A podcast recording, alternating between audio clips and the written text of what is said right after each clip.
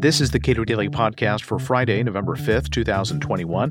I'm Caleb Brown. The FDA has a massive impact on our food supply, but it's not clear that the agency's statutory mandate is something it can or necessarily should execute.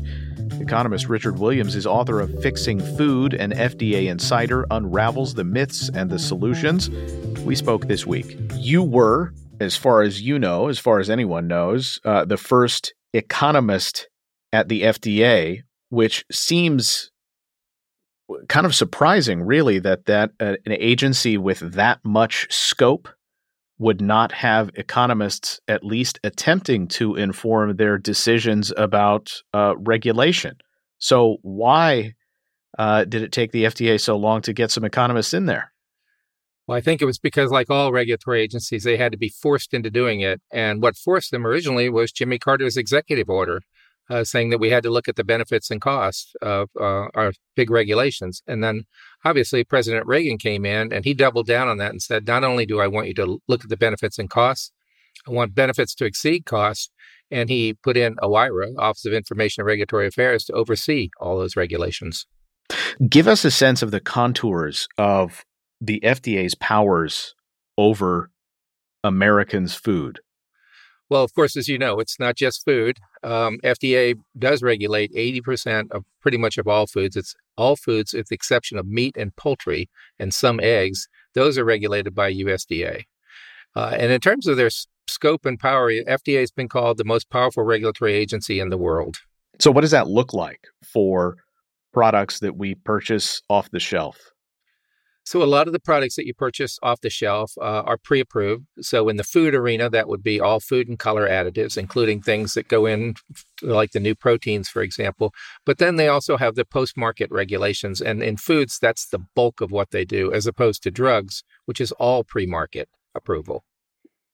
So, uh, I guess with a powerful regulatory agency like that, what do we not understand about the degree to which, and and it, it, feel free to include any specifics, how the FDA's regulatory authority has actually altered our food supply.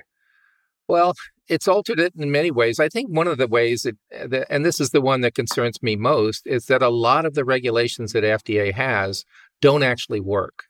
Uh, so, for example, in the last uh, well over a decade, FDA has been going to Congress once a year and saying, one out of six people are getting sick from food poisoning. You need to increase our budget, which Congress usually does. Uh, and yet, uh, they say the same thing year after year and nothing gets done. In the meantime, uh, firms are busy following FDA regulations, which takes them away from doing things that they might be doing to make their food safe. Like what? Well, so for example, FDA inspects food plants an average of once every six years. Food manufacturers inspect themselves in some cases weekly. They either have, hire people to inspect them or they bring in other people to inspect them. And when I talk to food manufacturers and how they react to particularly the big FDA regulations, they say, we have to invest time and resources to comply with those regulations, even though we know for our particular plants, they're not going to help at all. So this is a type of risk risk analysis. They know what makes their problems, uh, uh, their their uh, foods have problems, and those are the things that they want to focus on. So, uh, foodborne diseases, you mentioned uh, that this happens every year uh, to millions of Americans. You note in your book that uh, the FDA told Congress uh, in their 2011 budget request that 48 million people get foodborne diseases each year.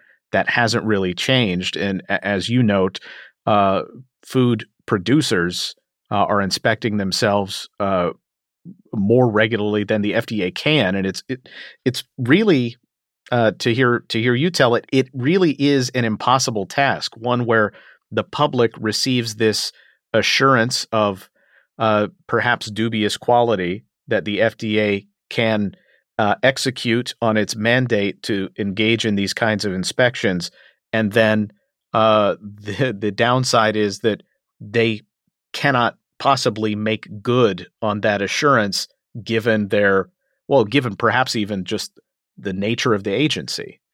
Yeah, the way I look at it is, you know, FDA is our oldest public health uh, organization, and they're still looking at problems as though it's 1906 when FDA was formed. And back then, the problem was there were filthy plants, um, as was identified in the jungle with rats running over meat. And manufacturers were intentionally adding poisons to, to foods to make them look better or last better.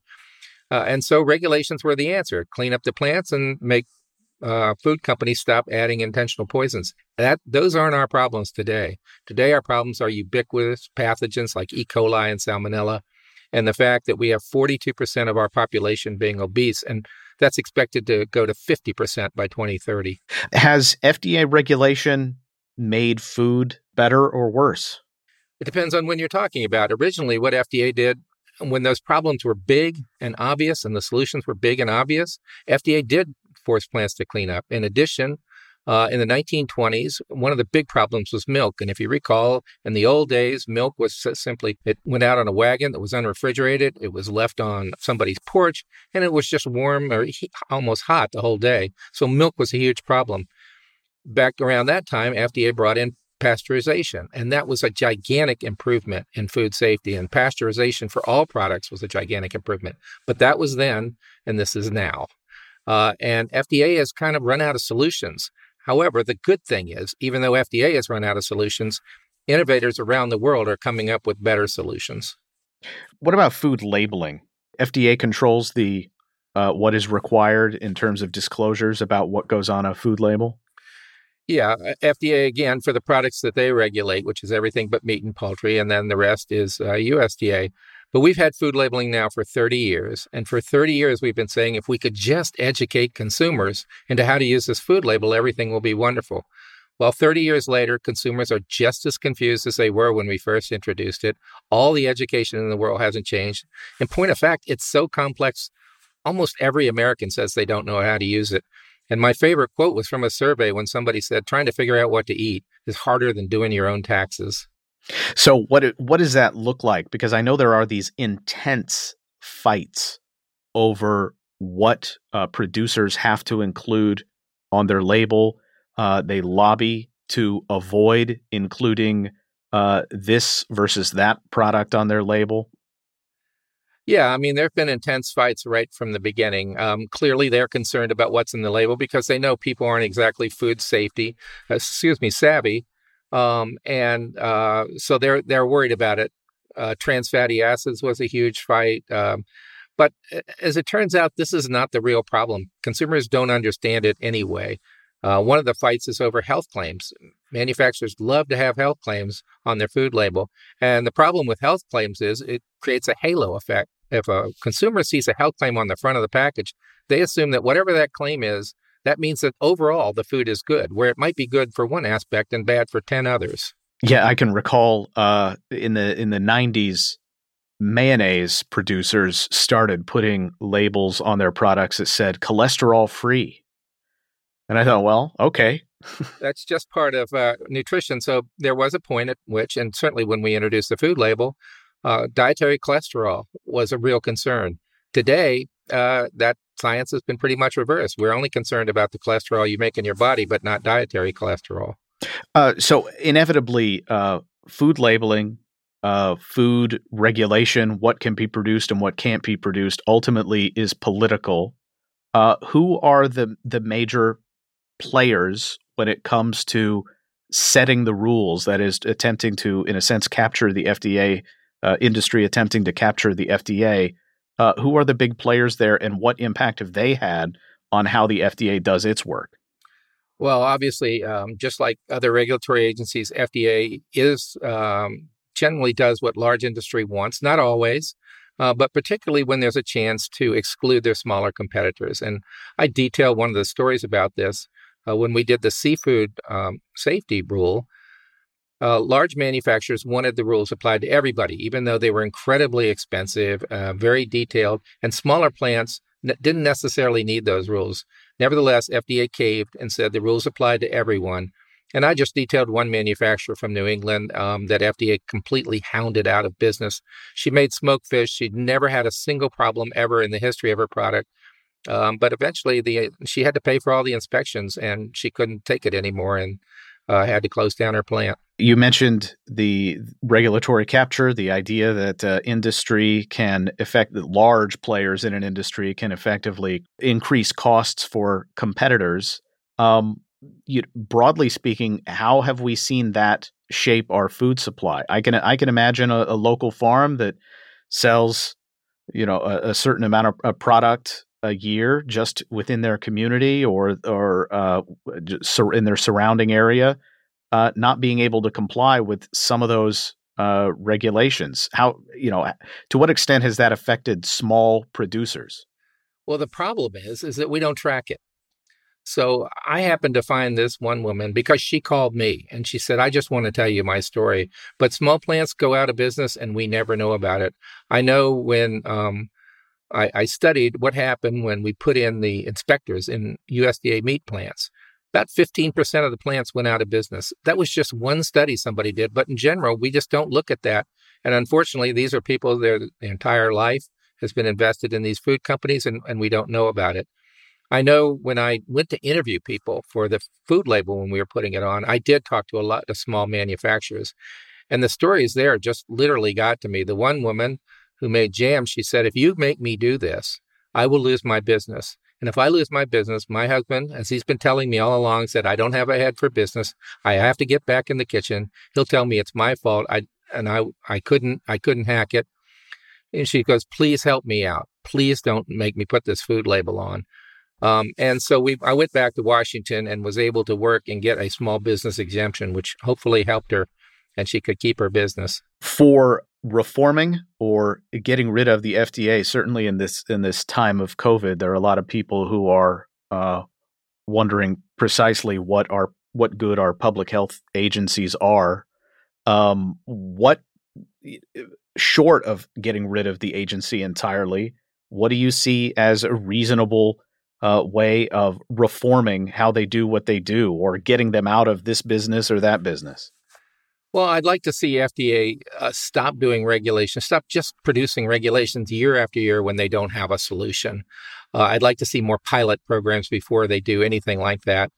But in particular, something that would really help right now is for FDA instead of b- being seen as an adversary to all these new innovations coming along, be seen as a partner, helping getting some of these these products to market. Again, when we have 48 million people getting ill from food poisoning every year, we have maybe four to 500,000 people dying of chronic diseases associated with diet. I think it's time for FDA uh, to get on board and help these products get to market. Yeah, you mentioned that the sort of the, the trade off that FDA is not is probably loath to uh, engage with directly. That is, uh, one, they shape our food supply that may contribute to uh, diet diet related uh, illnesses. Uh, and people who get foodborne illnesses from the products that FDA is supposed to be or has a mandate to to regulate that that's a trade off that they're not willing to engage in. Um, so where do who should be making that trade off?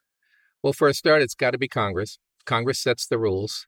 Uh, Congress really needs, I believe, to take a hard look at FDA and say, let's look at some of these laws, particularly some of the old ones. For example, uh, this is just one example. FDA spends a lot of time on food standards. Uh, food standards, that law was passed in 1938 to keep foods like mother used to make. Well, mothers don't make foods anymore. And yet, today they're spending, eh, they've already spent two years, over two years, trying to decide whether almond milk should be called milk, as though that's confusing anybody you know, Charles Murray years ago had this idea uh, re- related to supplements, and there's no reason it couldn't be applied to food, which was just put a label on it that says FDA has nothing to do with this product, and uh, you if you buy it, it's caveat emptor.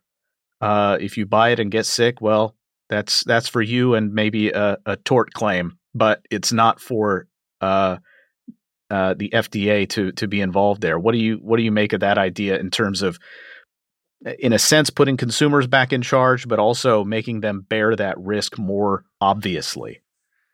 Well, I, I remember that idea. I loved it. I thought it was a great market experiment. We could have a small section of the market that was not FDA approved and see whether that segment increased or decreased. I think that's an excellent experiment to have.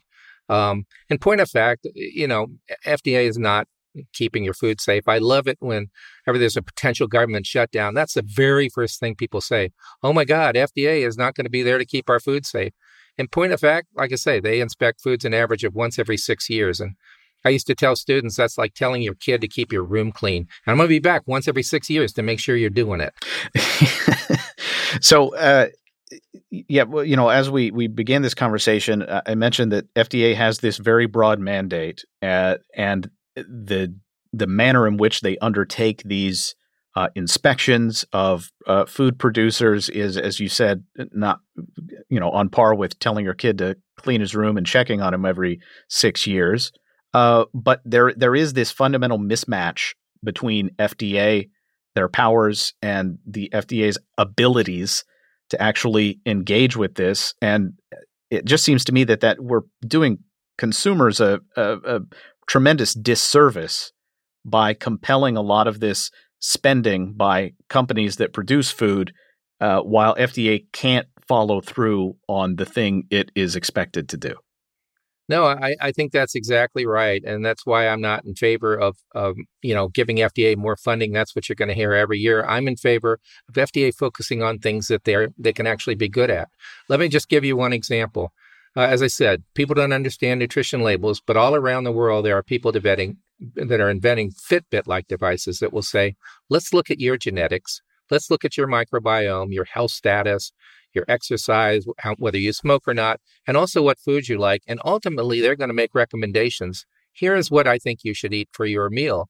And you won't have to track anything, it will track the foods. And it takes away all that confusion about diet disease relationships and tracking and so forth.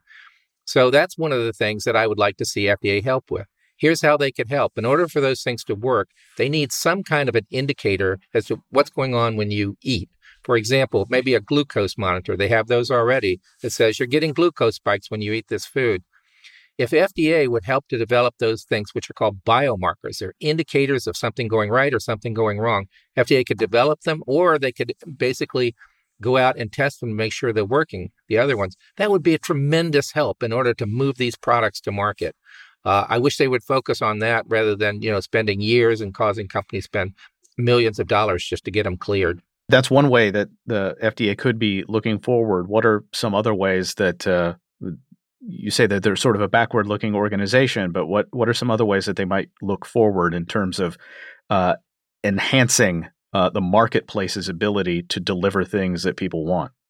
So, one of the things that I think has to happen is we spent all of this time, the last 115 years, trying to uh, make the foods that are given to us safe, right? And by doing that, we're trying to guess what manu- what goes wrong in a manufacturing plant. Rather than doing that, why not enhance the foods that are being developed for us and the new products that are being developed? Uh, an example uh, are the foods like the Impossible Burger and Beyond Meat, which people call fake meat. I get that. They're grown in laboratories. However, uh, they are safe. Uh, they don't have zoonotic disease. They can be made much more nutritious. They use much less water and land and so forth. Ultimately, those kinds of technologies, particularly precision fermentation, which is used to make uh, uh, uh, rennet and cheese and the Impossible Burger, you can make any food you can even imagine with that technology. And I think right there, you're already talking about now all of these regulations and stuff going away. You can actually make food safe. Why not focus on those. I, I understand it's going to take a lot of time for people to come to accept those foods, but I believe it will happen. Particularly, I think the younger generation is much more accepting of those new technologies than perhaps people my age. Tell me about use by dates, sell by dates, and the uh, time based uh, expectations that uh, the FDA requires on foods that are sold in stores. Yeah, those aren't really about safety. And people are throwing a lot of food out. We waste like 42% of the food we produce. They're really about the quality of the food. So it may be time to throw, throw it away. It may not be. Right now, manufacturers are developing something called smart packaging. It uses nanotechnology and it senses when the food becomes contaminated and alerts you to the fact that the food is contaminated. Or in some cases, it would use a slight amount of antibiotics and actually fix the food. Richard Williams is author of Fixing Food, an FDA insider unravels the myths and solutions. We spoke this week. Subscribe to and rate the Cato Daily Podcast pretty much anywhere, and follow us on Twitter at Cato Podcast.